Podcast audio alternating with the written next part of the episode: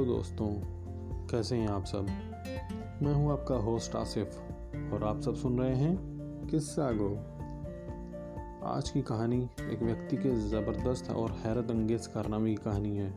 ऐसा कारनामा, जिसे करना तो दूर, उसके बारे में सोचना भी असंभव सा लगता है। तो चलिए शुरू करते हैं आज की कहानी, आज का किस्सा। ये कहानी है दशरथ मांझी की।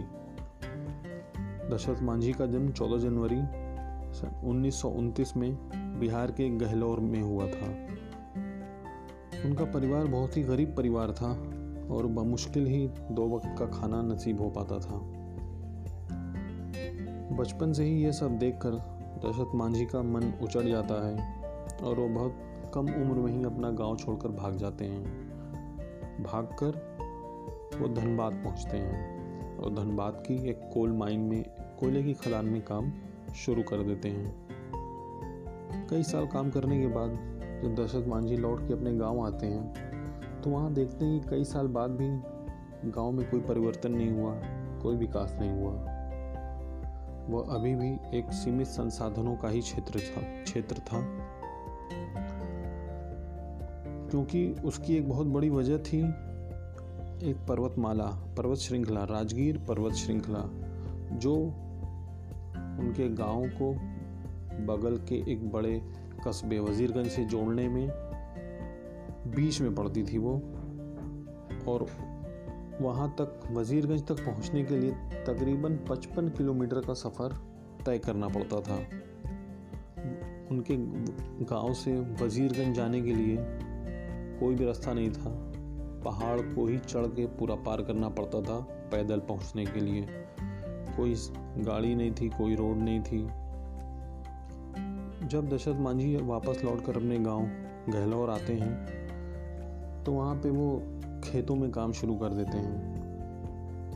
और कुछ दिनों बाद उनकी शादी भी हो जाती है। उनकी शादी होती है फगुनी देवी से। दशरथ मांझी अपनी पत्नी फगुनी देवी से बहुत प्रेम करते हैं। फागुनी देवी भी उनसे बहुत प्रेम करती थी। वो रोज़ उनका खाना लेके जाया करती थी खेतों पे, दोपहर के टाइम देने के लिए खाना।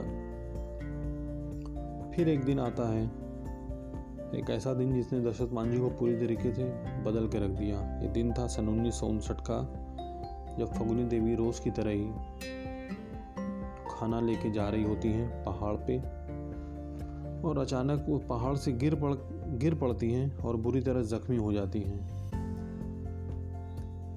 जैसे तैसे करके उन्हें अस्पताल पहुँचाया जाता है, लेकिन फगुनी देवी की जान नहीं बच पाती, उनकी मृत्यु हो जाती है।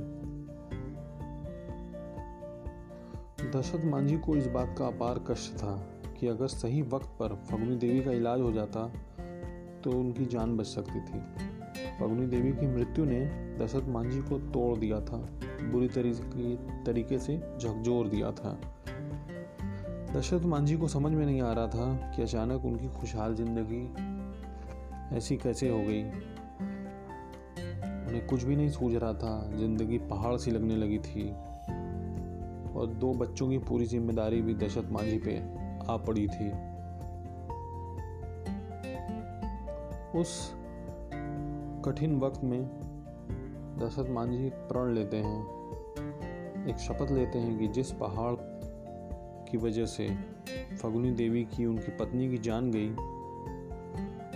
उस पहाड़ को वो चीर के एक रास्ता बनाएँगे, जो उनके गाँव से वजीरगंज को जोड़ेगा और दूसरे गाँव वालों को, दूसरे लोगों को वो परेशानी, वो तकलीफ़ नहीं होगी, जो दशरथ मांझी अभी वर्तमान में झेल रहे थे।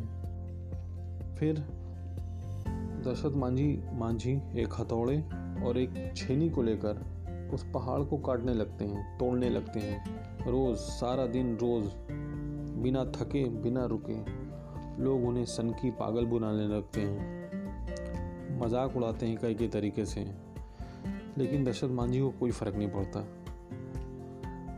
ये सारे ताने दशरथ मांझी की इच्छा शक्ति को और मज़बूत बनाते हैं और उनका वादा अपने आप से मज़बूत होता जाता है कि वो अपने कार्य को पूरा करके ही छोड़ेंगे। दिन बीतते हैं, महीने, कई महीने हो जाते हैं, तोड़ते तोड़ते।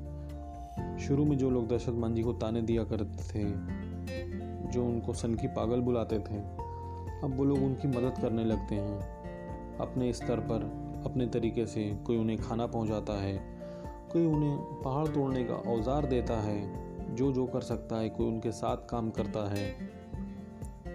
और दशरथ मांझी लगे रहते हैं पहाड़ का सीना चीरने के लिए।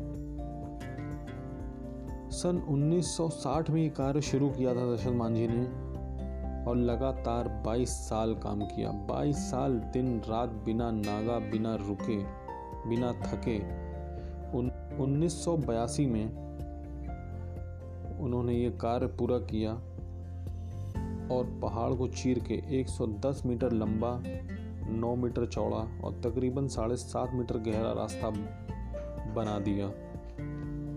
एक ऐसा रास्ता जिसकी उस गाँव वालों को बहुत ज़्यादा ही ज़रूरत थी। पहले गाँव वालों को वज़ीरगंज जाने के लिए जो रास्ता 55 किलोमीटर का तय करना पड़ता था, अब वो घटकर मात्र 15 किलोमीटर का रह जाता है। अब गाँव के लोगों को ज़्यादा सफ़र नहीं करना पड़ता, ज़्यादा परेशानी नहीं उठानी पड़ती और ज़्यादा सुविधाएँ गाँव में आसानी से उपलब्ध होने लगी थी। ये सब हुआ था दशरथ मांझी की वजह से। दशरथ मांझी जिन्हें द माउंटेन मैन का खिताब भी मिला। और उनकी मृत्यु के पश्चात 2016 में सरकार ने उनके नाम पर पोस्टल स्टैम्प भी निकाला उनकी तस्वीर के साथ। तो ये थी दशरथ मांझी की कहानी। एक बहुत बड़े और एक बहुत ही लंबे संघर्ष की कहानी। एक ऐसी कहानी जिससे बहुत बड़ी प्रेरणाएँ मिलती हैं दशरथ मांझी के जीवन से। उन्होंने एक ऐसा कारनामा किया जिससे पूरे गाँव का, पूरे गहलौर गाँव का जीवन बहुत हद तक आसान बना दिया। तो दोस्तों, उम्मीद है कि आप सब लोगों को आज की ये प्रेरणादायक कहानी बहुत ही पसंद आई होगी।